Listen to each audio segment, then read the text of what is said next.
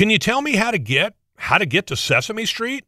Well, as a historian, I'm glad you asked. First, go back to the 1960s until you see President Lyndon Baines Johnson's Great Society. Then turn left at his project Head Start, past the Public Broadcasting Service until you come to the Children's Television Workshop. And that's how we get to Sesame Street.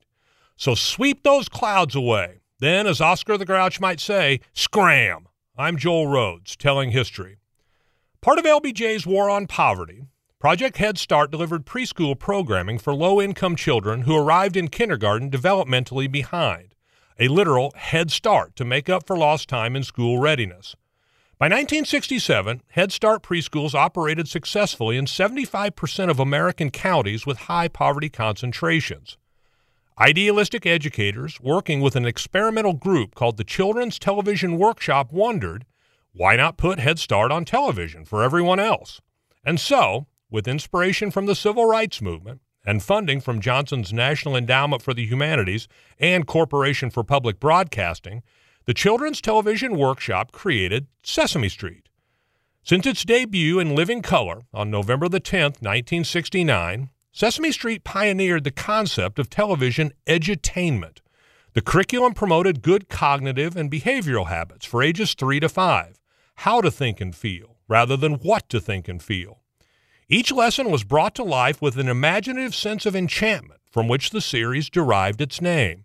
Ali Baba from the Arabian Nights tales commanding open sesame to a vibrant new world of learning on a typical American street.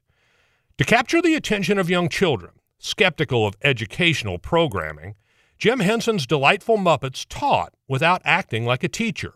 Eccentric roommates Bert and Ernie, Oscar, a grouchy negative example, gluttonous cookie monster, perpetually optimistic Big Bird, Sherlock Hemlock, Count Von Count, and Kermit the Frog, a green sort of straight man MC. For urban audiences, the setting and cast were racially integrated featuring human characters which city children might readily identify with. Gordon and Susan, a black husband and wife, along with Mr. Hooper, the candy store owner.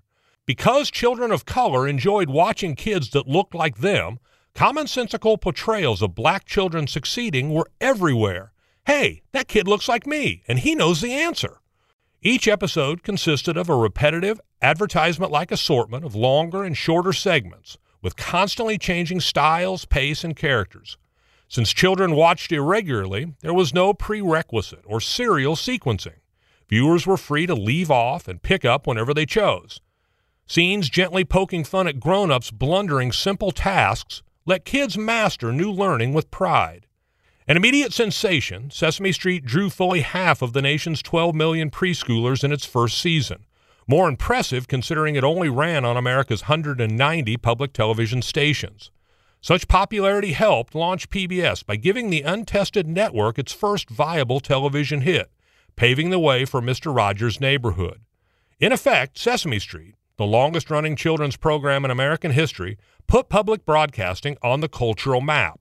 So off you go. But remember, Sesame Street was brought to you, at least in part, by the Great Society and the letters L, B, and J.